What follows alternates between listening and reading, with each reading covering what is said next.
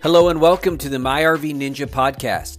I'm your host, James Upham, your lead RV ninja who helps you karate chop your way into the RV lifestyle. It is my belief that everyone who buys RVs should be empowered with all the tools necessary to receive a great price and a great experience.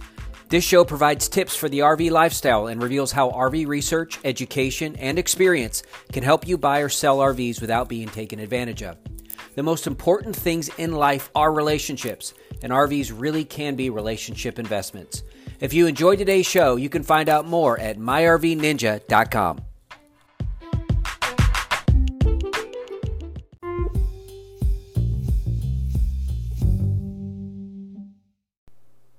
Hello, RVers. James here, your RV Ninja at My RV Ninja. Hope everyone's doing fantastic today. Um, it's traditional for me to review Facebook posts uh, throughout my day. And of course, if you're not part of our RV community Facebook group, we'd love to have you join. Um, but as I'm scouring through the pages, uh, and looking at other groups that uh, I'm a part of, I've noticed that there was a, a, couple questions out there and some good websites that I was going to refer you to today about locks. So let's talk about something you might not have considered before buying your RV, or if you are considering buying an RV, something to be thinking about and to, just to be aware of uh, when it comes to the security of your RV. So without any further ado, let's jump in. I uh, when I was started in the industry in the early 2000s, and I kind of got in and out of the industry. I went back to school, got my master's, I'm pursuing my doctorate now. But um, I, I, I, really I, I loved the industry, but had to go and do my own thing for a while. Start a couple businesses, sell a few businesses, and then I got back into the RV industry uh, about seven years ago.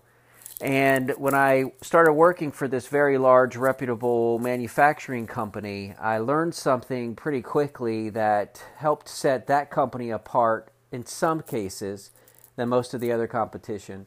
Uh, although I found out that uh, when, when, the the truth of the matter is is that a lot of RVs are not built the same, but a lot of the equipment that's used on them are uh, are very similar, if not the same.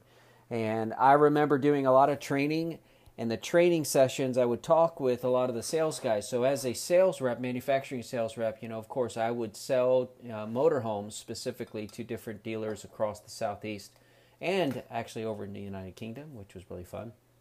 Um, and part of the process, too, is I'd go support at shows and uh, provide training. And I, at this part in the training, I, I know for the new salespeople, they would scratch their head and they couldn't believe it. And you might be doing the same thing after you hear this and understanding something that a lot of people don't realize. There is this key called a 751 key. Remember that, 751. And this key back in the early 2000s was around. So when I came back into the industry, after all of those years, I remember when I was getting you know up to date on the product, I had asked, um, "Hey, do they still have what I called I called it a Scooby Doo key?" If you guys remember the old Scooby Doo back the cartoons when, or even there's been a couple cartoons, but I call it the Scooby Doo uh, key where you know you're given the key of the city and the key um, will open up any lock out there. And uh, so you, you, know, I used to I used to have fun with that with training and say, hey, you know, there's this thing called the Scooby Doo key, and people would look at me and go, what? And I say, okay, here's the thing.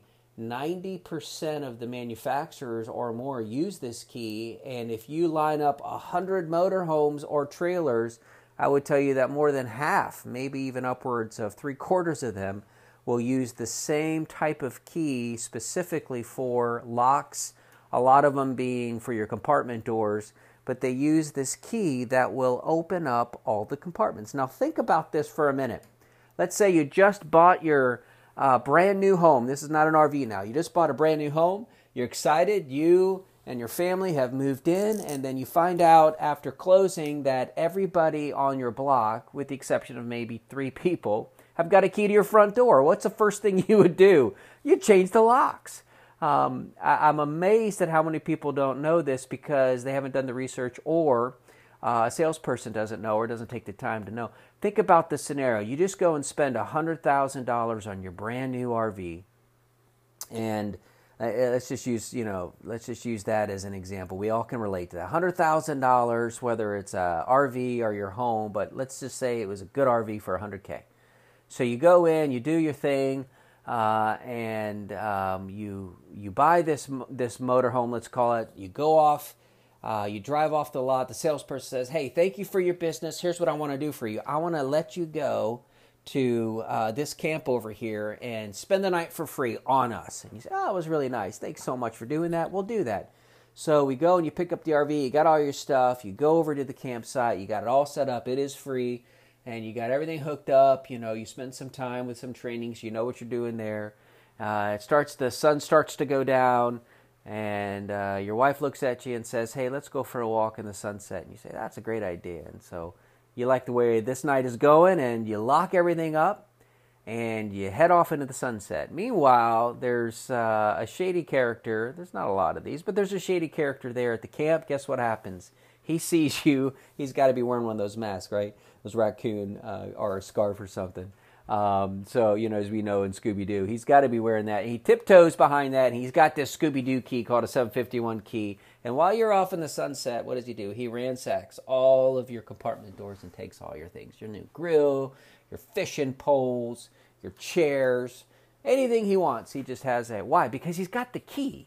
Now, look, a lot of these compartment doors, if you get a good crowbar, you can get into it. Okay, I'm not saying that that they're going to prevent it, but it's going to at least be one more barrier if you know that I can't go and pick up a key on my local RV dealership and open up most of the RV compartment doors out there. Um, they actually use a lot of similar keys too when it comes to the lock, not the deadbolt, but when it comes to the lock of the door of many RVs too, and that's a 3M key a lot of cases. So just something to think about. So, why am I saying this? I'm saying that to say most of the time you don't have an issue.